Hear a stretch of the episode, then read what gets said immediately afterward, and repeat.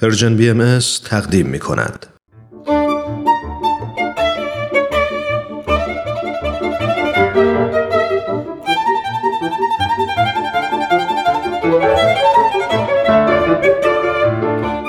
سپهر سخن فصل اول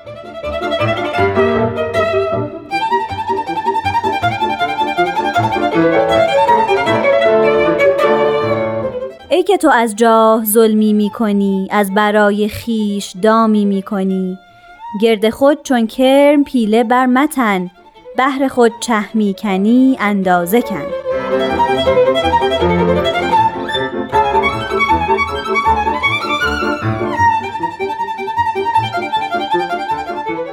شنوندگان دوست داشتنی رادیو پیام دوست وقت شما به خیر من نیوشا راد هستم. به برنامه سپهر سخن خوش اومدین. برای برنامه این هفته استاد بهرام فرید یکی دیگه از بیانات حضرت بهاءالله پیامبر بهایان رو برای شما انتخاب کردن و به توضیح مفاهیم اون می‌پردازن. با ما همراه باشین.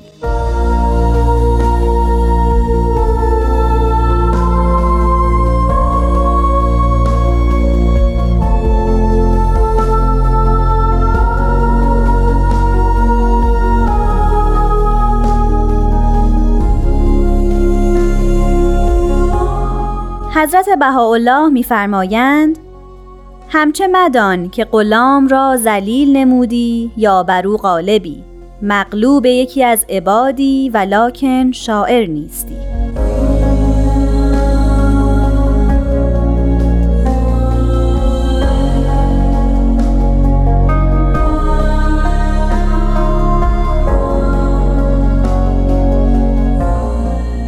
شنوندگان عزیز دوستان محترم من بیانی رو که از حضرت بهاءالله شنیدیم خطاب به یکی از حکام و زمامداران حکومت عثمانی است که حضرت بهاءالله رو به عکا از ادرنه نف کردن تبعید کردن.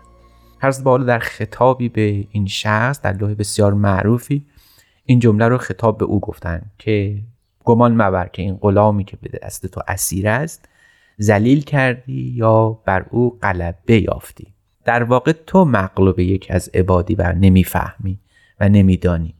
در ادامه همین کلام صحبت قدر روشنتر میشه. وقتی می‌فهمن پسترین و ترین مخلوق بر تو حکم می نماید و آن نفس و حواس که لازال مردود بوده.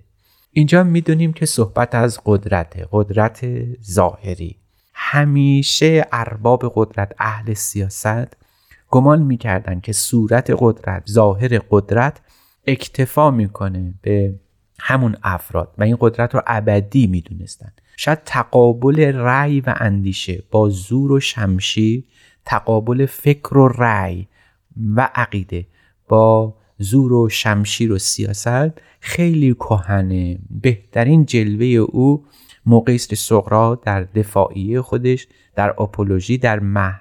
در محضر کورت یا دادگاه قرار گرفت و از خودش نه بلکه از کل انسانیت به دفاع برخواست اونجا ما ببینیم که یک رأی در برابر یک قدرت قرار می‌گیره. بعدها این نمایش رو هم ما در فکر رومی می‌بینیم که زنون یکی از فیلسوفان رومی در برابر اسکندر همین معنا رو به کار برده بود.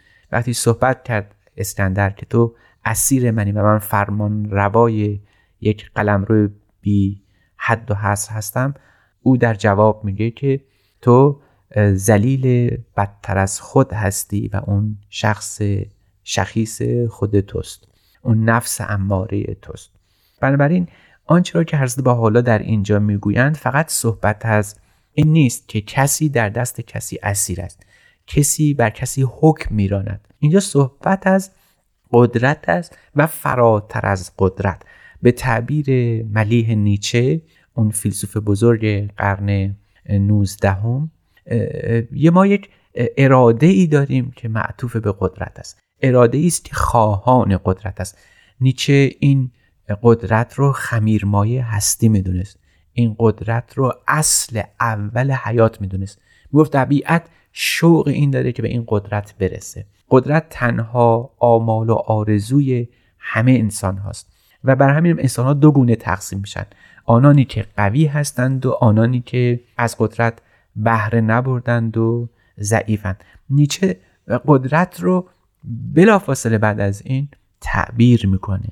میگه قدرتی نیست که انسان به سیاست و زور متمسک بشه.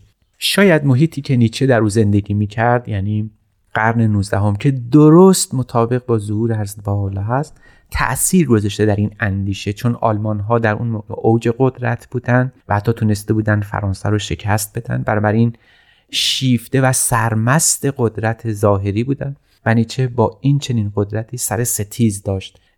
دشنامی که نصار آلمانی ها می‌کنه و اونها رو در نخبت و خودپرستیشون سرزنش می‌کنه شاید معناش همین بود که دو قدرت در جهان وجود داره قدرت ظاهری و سیاسی که همراه با زور و شمشیره و یک قدرت که نیچه اون قدرت حقیقی رو چیرگی بر خیشتن می‌دونه غلبه بر خود می‌دونه. میگه انسان قوی سقراته در دست دشمن اسیر بود. او رو حتی به پای میز محاکمه کشاندن. او رو حتی وادار کردن که جام شوکران بنوشه. اما هرگز نتونستن بر او غلبه پیدا کنن برای اینکه خود سقراط بر نفس خودش چیره شده و این قدرتمندترین فرد جهان محسوبه. درست همون سخن حضرت بهاءالله است. اگر کسی اسیر نفس خودش باشه این چنین کس اگر بزرگترین حاکم سیاسی باشه ترین افراده. چون بر خودش چیره نیست چون بر خودش فائق نیست. حضرت بهاءالله سریح بیان است که می‌فهمند که انسان قوی تعریفی داره. قوی کسی است که به حق متمسک باشه اقبال بکنه. این اقبال به حق انسان زورمند و قوی میطلبه اما نه زور جسمانی یعنی قلب شجاع میطلبه. و این چنین کس که بخواهد قلب شجاع داشته باشه بعد خودش رو خوب بشناسه بعد خوب خودش رو بدانه. در جهان ما چنین است که انسان ها تابع ارزش ها هستند تابع معیارها هستند. اما اون معیارها و ارزش هایی که بر اونها تحمیل میشه بدون که خودشون شاعر باشن بدون که خودشون بدانن این ارزش ها بر اونها حاکم است. نیچه و حضرت بهاءالله و بزرگان ما مثل سقراط تعریف کردن که چنین کسی که تابع ارزش هایی باشه که خودش نمیدانه این انسان ضعیفه این انسان بیماره. حتی اگر جسم قوی داشته باشه حتی اگر از جهت جسمانی زورمند باشه و تندرست این چنین کسی که قلبش بیماره انسان ضعیفه. حضرت با میفرمایند که ای ارباب سیاست ای کسانی که سیاست و زمام ناس به دست شماست. خواه این قدرت دینی باشه مثل روحانیان حاکم در ایران یا کسانی که سیاست مدار باشند مثل تمام حکمرایان در تمام جهان. این چنین کسانی نباید فریفته آن قدرت ظاهری باشن که به دستشون هست. باید بدانند که قدرت حقیقی اقبال به حق باید بدانند که قدرت حقیقی سیتر یافتن بر نفس خود است. همون نفس اماره است که به خاطر کوتاهی زمان ما اینجا نمی‌تونیم زیاد به او بپردازیم. نفس اماره همان نفسی است که در کتب مقدسه بی نهایت بر او سرزنش رفته. بی نهایت او رو خار دونستن. این نفس اماره برون از ما نیست. این نفس اماره در خود ماست. مراتب نفس وقتی عرفا تعیین کردن مراتبش رو شمردن نخستین اونها بارسترین اون ظاهرترین اون نفس اماره ماست. در دیانت بهایی در دین بهایی بر طبق سخن ارست حالا به خاطر جهان ما این امارگی دو صد چندان شده. اگر در گذشته اسباب ظهور این نفس اماره چندان مهیا نبود. یا اگر مهیا بود به این شدت نبود در امروز ما این نفس اماره هزاران هزار برابر قدرت بیشتر پیدا کرده. به همین خاطر انسان ها ضعیفتر شدن به همین خاطر انسان ها رو به ضعف گذاشتن. انسان قوی کسی است که ارزش های زندگی رو دریابه بدانه و بتونه بر خودش در تقابل با این ارزش ها غلبه پیدا بکنه. قدرت حقیقی غلبه بر خیشتن است.